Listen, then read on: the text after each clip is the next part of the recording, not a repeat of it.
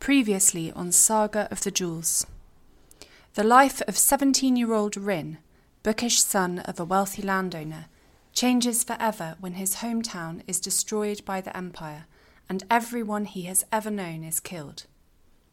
Rin discovers that the Empire are seeking 12 primeval jewels, which grant the power to manipulate different elements, and that his father had been hiding the fire ruby.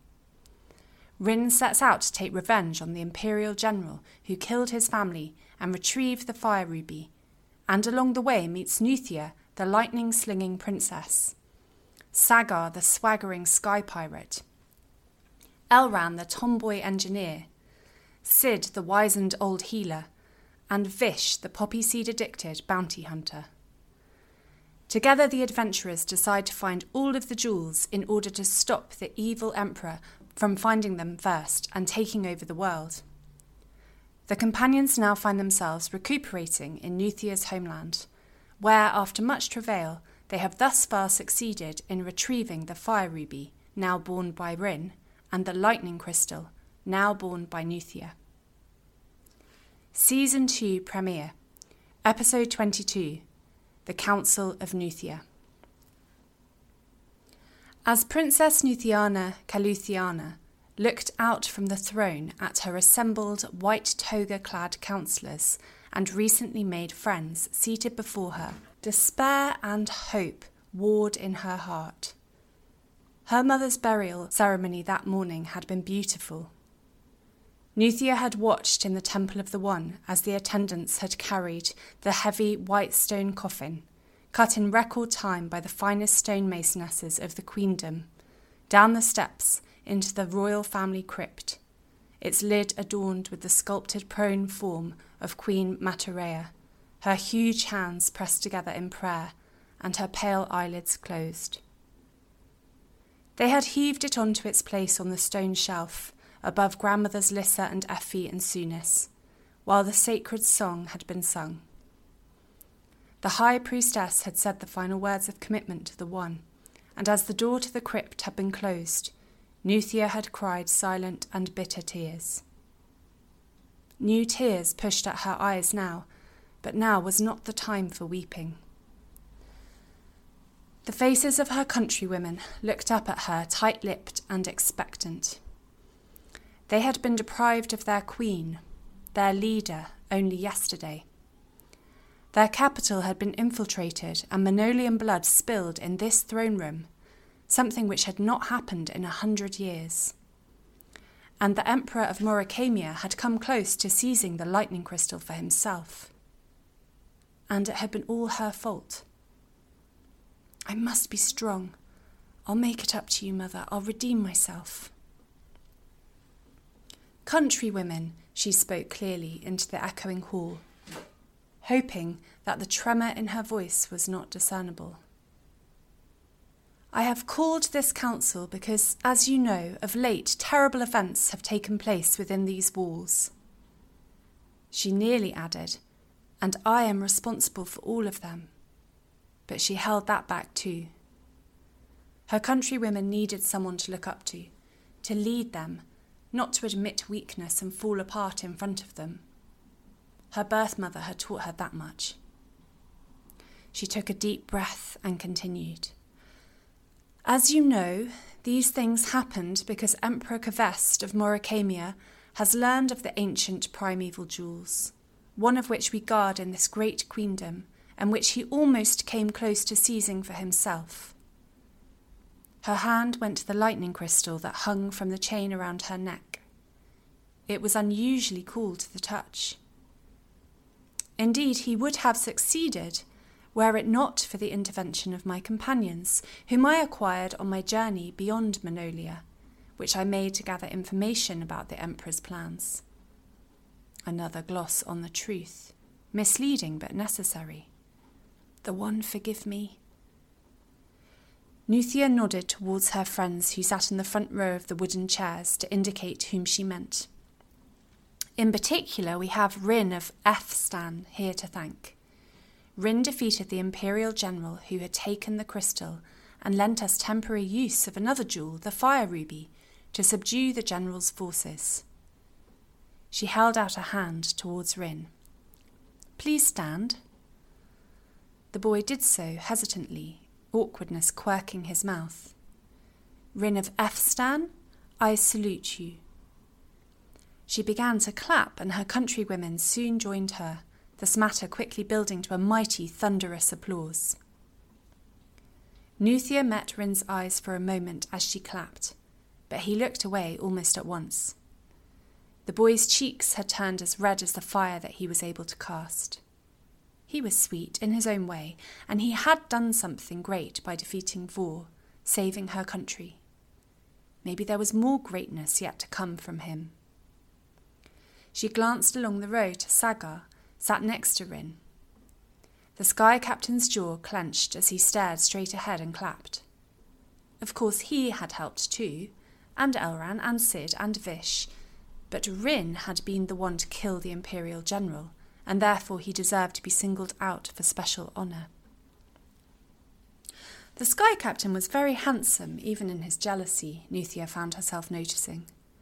The set of his jaw was pleasing, and he had a kind of rugged, brazen self confidence that Rin lacked, and which scared Nuthia a little if she was honest, though she was also strangely drawn to it. She held up a hand for silence, and the applause faded instantly. Rin sat back down. Countrywomen, while a battle was won yesterday, it is with deep sadness that we must acknowledge that a war has begun.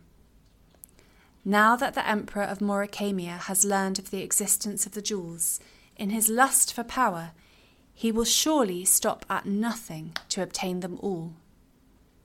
We thank the One that Rin was able not only to protect our lightning crystal from the Empire, but also to take back the fire ruby from them, which he now bears. The Empire's loss of the ruby will protect us from future invasions, overt or covert, to be sure. But it is only a matter of time before Emperor Gavest locates another jewel which will again endanger not only us, but the whole of Mid. It is for this reason that I have made the decision to depart as soon as possible with my companions in search of the remaining primeval jewels.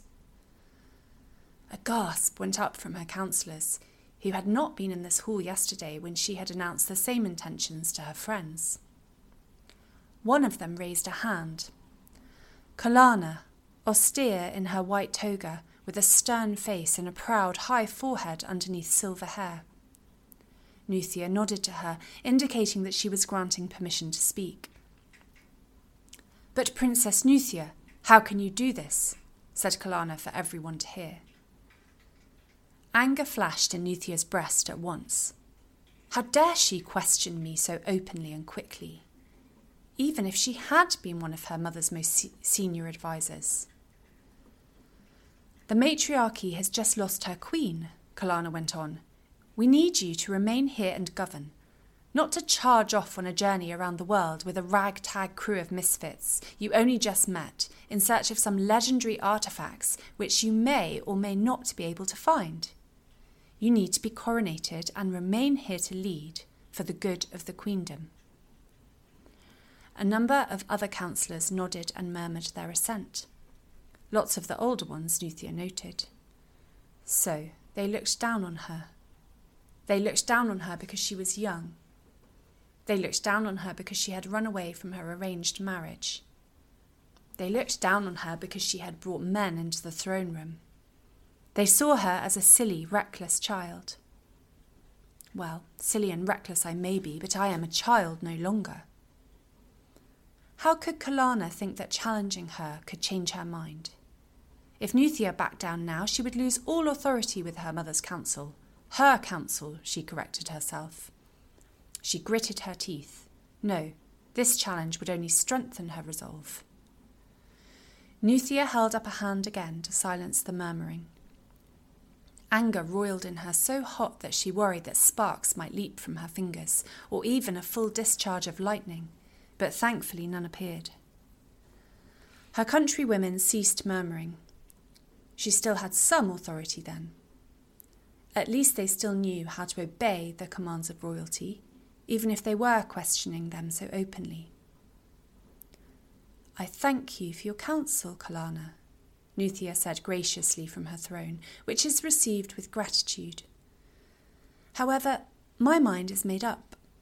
I have thought it all through, and I will not be swayed in this matter. The safest place for the lightning crystal is to remain with me, and if I take the crystal with me on my quest, there will be no reason for the Emperor to attack Manolia again, as it will not be here for him to try to take. Furthermore, it makes most sense for me to be the one to lead the party that is to seek out the rest of the jewels and keep them from the Emperor. As you know, as well as bestowing the gift of elemental projection, the jewels amplify that gift in those who bear them. And as the last surviving member of the royal family, I am the most trained and proficient in the use of lightning projection.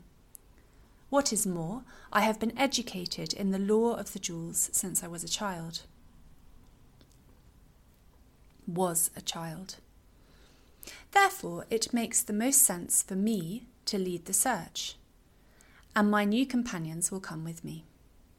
She nodded towards Rin, then at all of her friends one by one. Rin is ruby touched and has already proved himself by defeating an Imperial general. Captain Sagar is shell touched with air projection and commands the swift airship Wanderlust on which we will travel.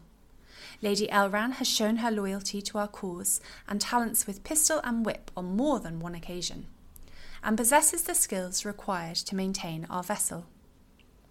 Grandfather Sid is diamond touched and knowledgeable in the ways of healing magic, and what's more, a fellow Onist with deep knowledge of jewel lore. And lastly, Shadowfinger Vish, who has turned from the Emperor to commit himself to our service. He is a highly trained fighter with an understanding of the Empire's inner workings. All of them have shown themselves true by helping us to repel General Vor's incursion. I will travel with them to find the remaining primeval jewels.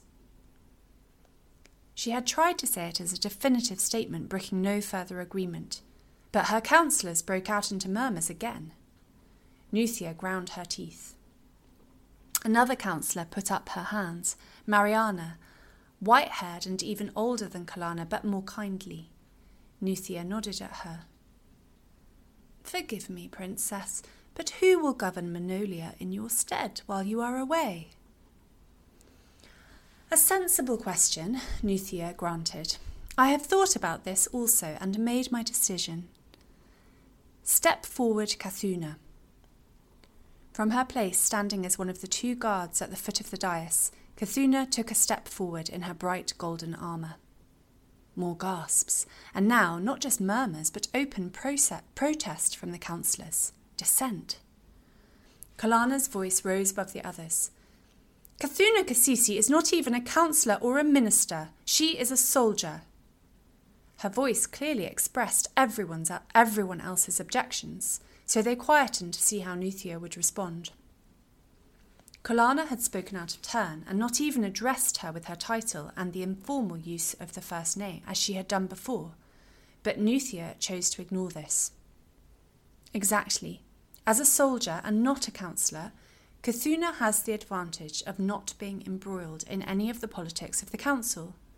She will govern without bias.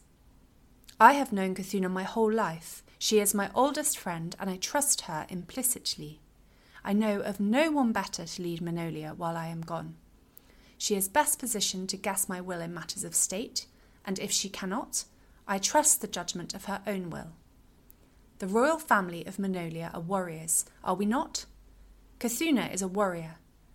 And now Crystal Touch too, and she will serve as an excellent regent in my stead while I am away. The white toga bearing women began grumbling again. This time Devara's voice rose highest, the councillor in charge of overseeing military affairs. This quest, Princess, would it not be more prudent to send our army to seek out the other jewels? No, nothing would give away the location of the jewels to the Empire more than sending our army after them. As far as we know, the Empire currently only know of the whereabouts of one of the other jewels, one that is guarded by another people in Far. Others are hidden or lost, and we must do everything we can to prevent the Empire from finding out where they are. This will be a mission of diplomacy and stealth for a small group, not open warfare for an army. Now the high priestess, who also sat on the council in her white robe, spoke up. Princess, if I may, let us say hypothetically that you succeed in gathering all of the primeval jewels together, which would take a very long time in itself. What will you do when you have gathered all of them together? The jewels were meant to be shared among the peoples of Mid, not collected together. Are you not setting out to do precisely what you are seeking to thwart the Morikamians in doing? More nods and murmurs. The objection had been wise. Nuthia spoke her answer carefully, weighing each word. The prophecy, as we interpret it, states that if a person gathers all of the jewels together, they will be granted unfathomable power. Now, for the first time in living memory, a malicious power has not only learned of this fact, but begun to acquire knowledge of the location of some of the hidden jewels. And all because of me, Nuthia added in her head. This is why I must do this. She continued, My quest is not for one person to gather all of the jewels together, to wield their power for themselves. I seek only to warn, to safeguard, to protect. When we find the jewels, we will be sharing them out among ourselves. We have two already, borne by myself and Rin of Efstan. We will keep them from the Emperor for as long as he seeks them, and perhaps one day, when this threat has passed, we will be able to return them to their respective peoples or to hide them anew. The complaints from the councillors were like the breaking of a storm. Kalana took her turn to represent them again, speaking louder than all the rest. Princess, this is arrogance, hubris, delusion. As regards the jewels that are guarded by other peoples, how do you know that you will persuade them to hand them over to you? And for those that remain hidden, how do you think you will find them? They have been lost for years. Fury fizzed in Nuthia's chest. She wanted to fry Kalana with a bolt of lightning right there on the spot, but she held herself back. How dare she speak to me like that? Thank you for your insights, Councillor Kalana.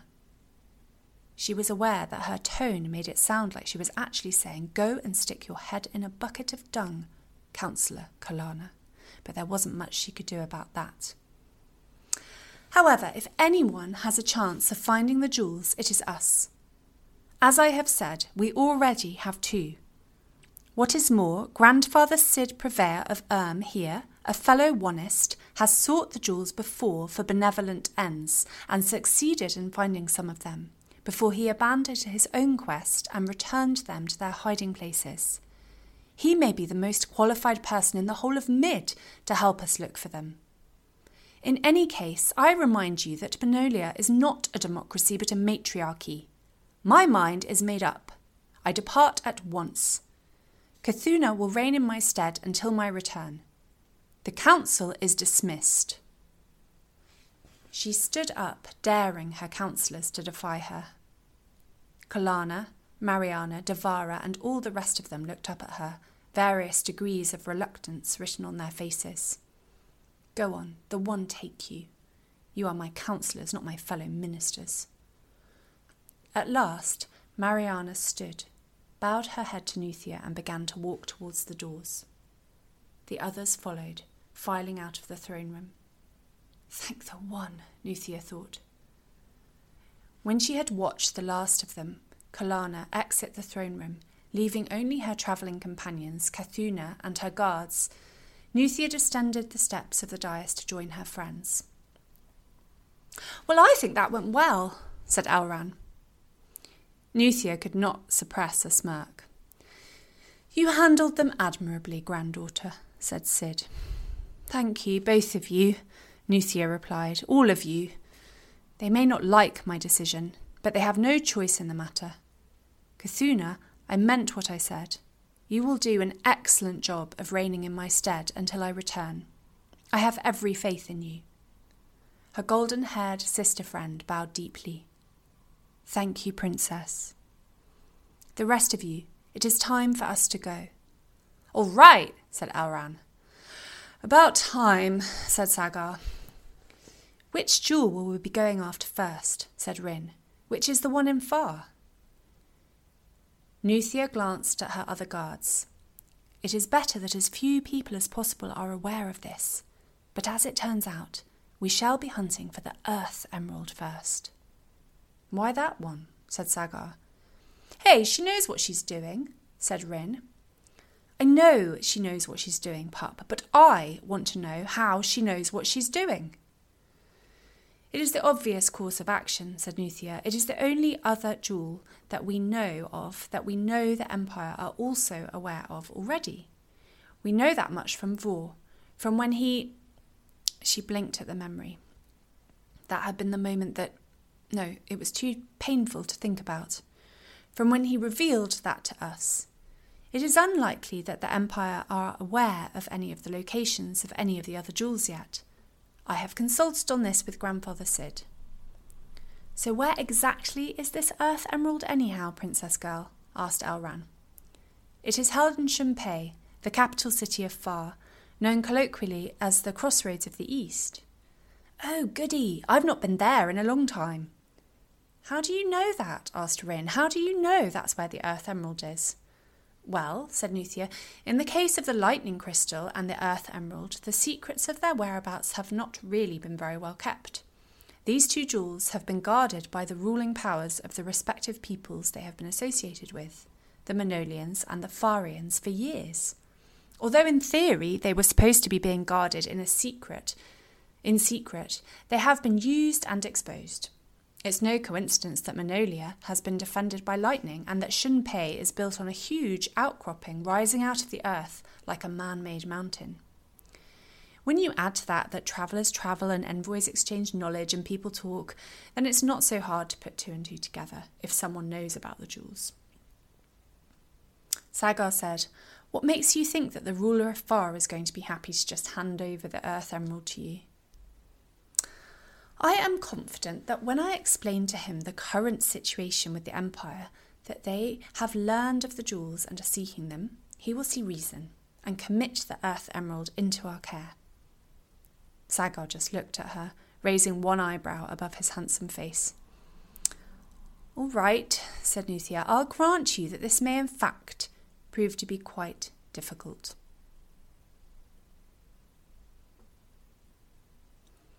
Thanks for listening. We hope you enjoyed this episode of Saga of the Jewels. To read ahead, subscribe at patreon.com forward slash saga of the jewels. See you next month.